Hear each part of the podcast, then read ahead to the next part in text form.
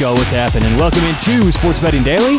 How the hell we doing on a Monday? Today is January 9th, 2023.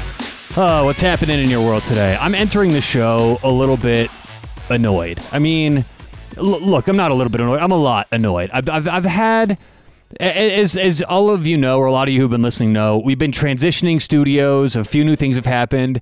I spent a ton of fucking money on this new microphone that's supposed to be state of the art, supposed to be amazing. And all of a sudden, this microphone that doesn't have a volume on it is like super, super loud.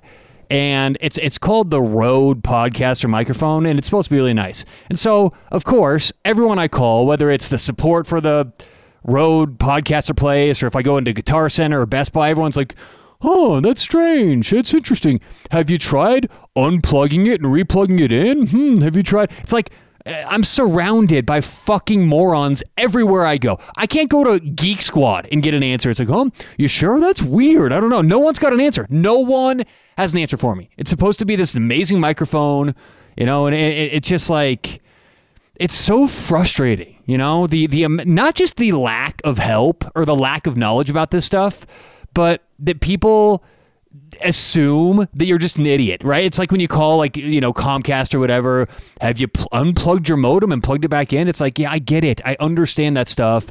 I'm not a more and no one can help. No one has any kind of an answer for this stuff. So I to, I to come into the goddamn studio today.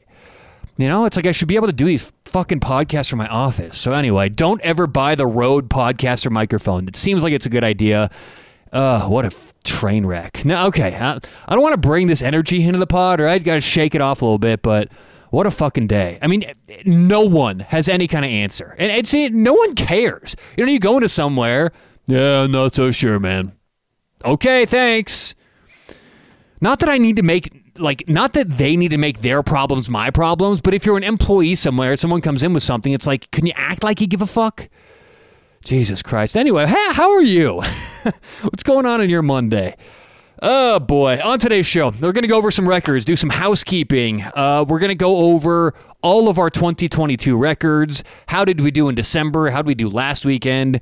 And then we'll talk about records for the show. Every Monday for this new kind of outline, because we're going to do a new show outline every week, we're still going to recap the picks from the. Uh, past weekend, talk about some sports betting news and things like that. So we will do all of that on today's show. Remember, if you want to bet games VIG free, that's right, get rid of the minus 110, get rid of the VIG, start betting risk free. Check out bettoredge.com, B E T T O R edge.com. They're changing the game and letting you win more money every time you bet. BettorEdge.com, put in promo code SBD for a free $20 upon signing up.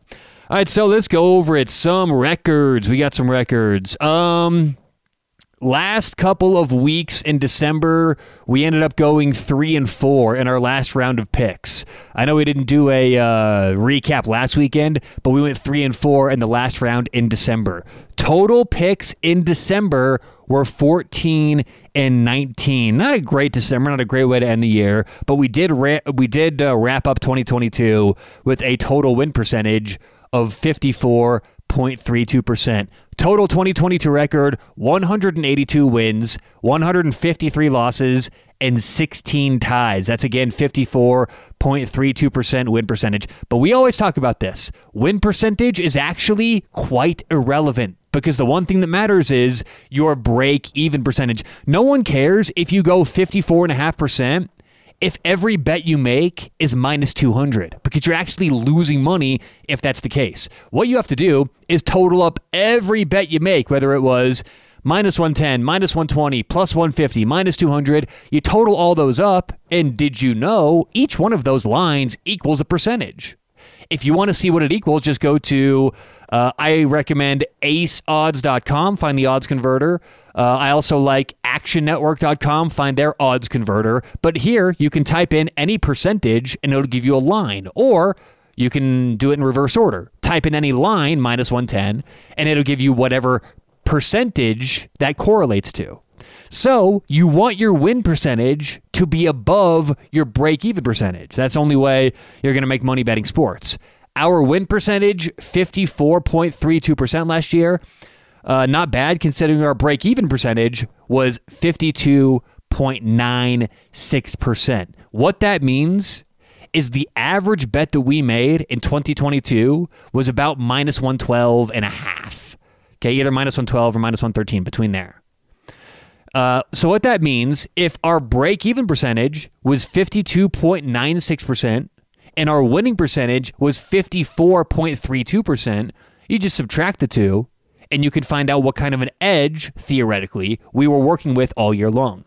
We were working with about a 1.36% edge. Now, if that sounds small to you, consider this the casino uh, blackjack. Whenever you walk into the casino, if you play perfect strategy, the house has about a 0.5% edge over you. And look at how much money blackjack tables make casinos every single year millions of dollars. So a half of a percent edge is actually really big if you can exploit it.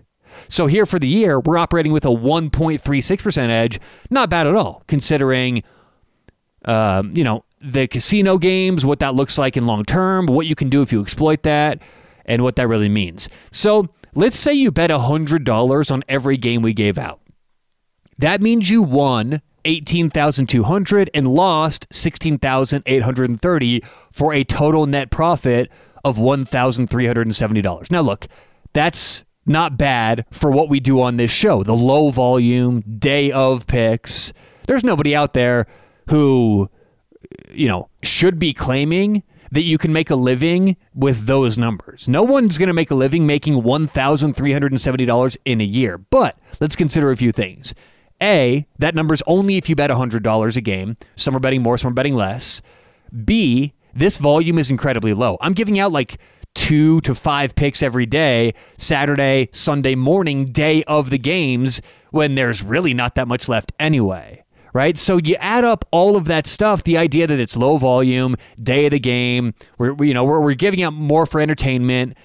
I like the idea that we're up 1370 bucks. That means we're up about $114 a month with that with that uh, standard or if you're just counting units, up about 1.14 units per month. Now, again, that's not paying any bills, but that's much better than losing money. And that's the goal of this show. Obviously, the main goal of this show is the Monday through Friday, the education, teaching average bettors out there how to bet smarter, how to lose less money and make more. That's really the goal of this show to take everyone out there and increase your win percentage and your ROI just a little bit, right? That's what I want to do is help the average fan out there and the average sports better. If we can help make a little money on the weekends, that's an added bonus the way I see it. So we've been doing just that on the show, and I'm very happy with where we're at 182, 153, and 16 for the year total record for the show, which goes back a few months into 2021. This show launched in November of 2021.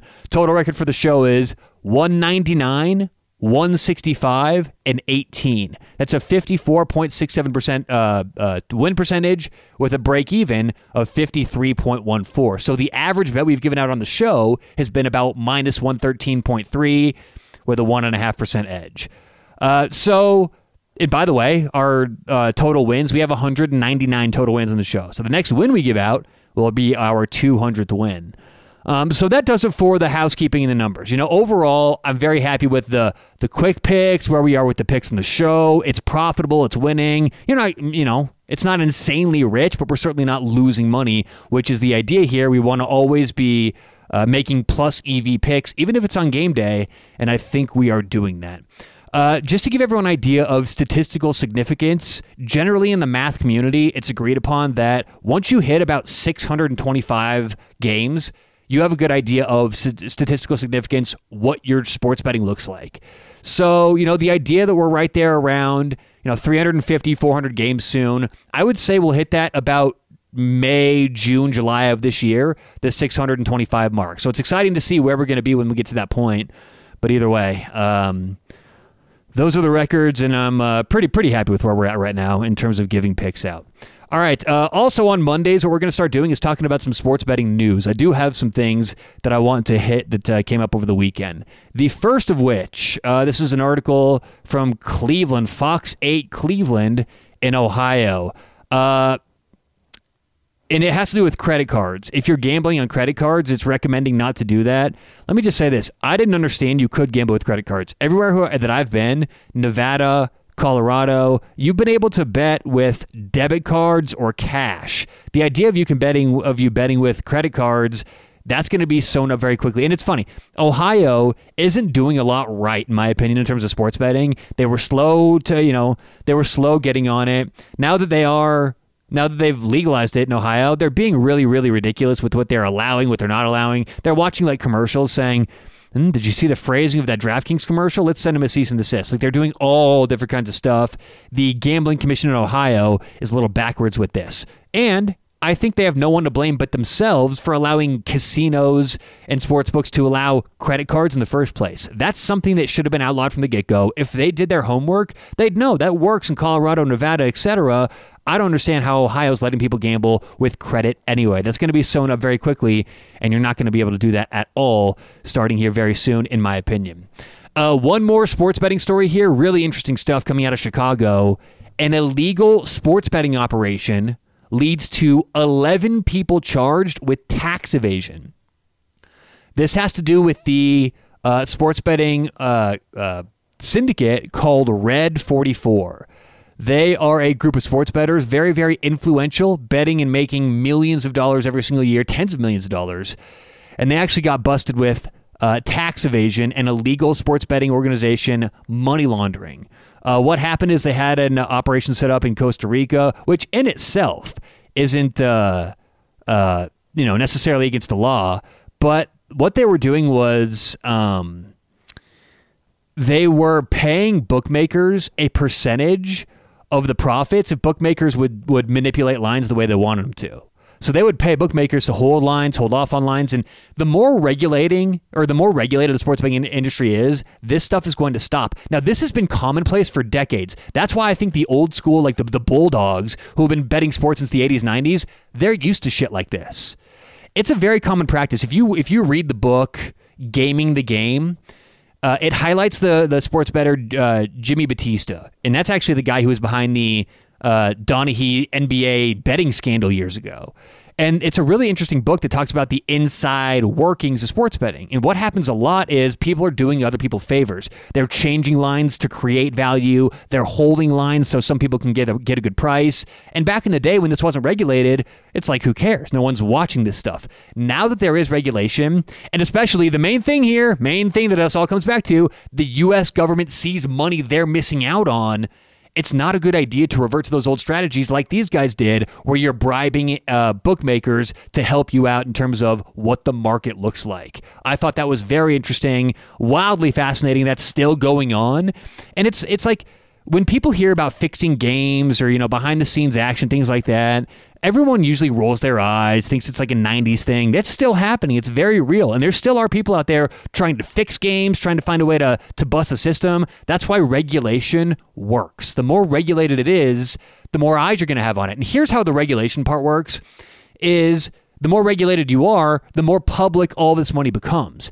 And that's how you spot corruption if the average college basketball game gets you know twenty thousand uh, dollars bet on it, and all of a sudden North Dakota State is getting 1.5 million all one-sided, that puts a red flag up. And if in that game North Dakota State's doing all kinds of weird shit, missing shots, stepping out of bounds, you're like, huh, let's investigate here. That's how regulation helps buck corruption. Same thing here. When there's regulation, you can see what's going on. These these kind of these guys are going to get caught. You know, it's like it's like Bitcoin. I mean, where's where's all the Bitcoin people now saying, "Oh, Bitcoin, Bitcoin, Bitcoin"? The whole the issue there was regulation. Okay, regulation solves, and we're not going to get into a whole crypto thing here, but the the point is regulation solves a ton, and if it can't be regulated, it's very difficult to monitor. So, um, anyway, that does it for uh, the news story there.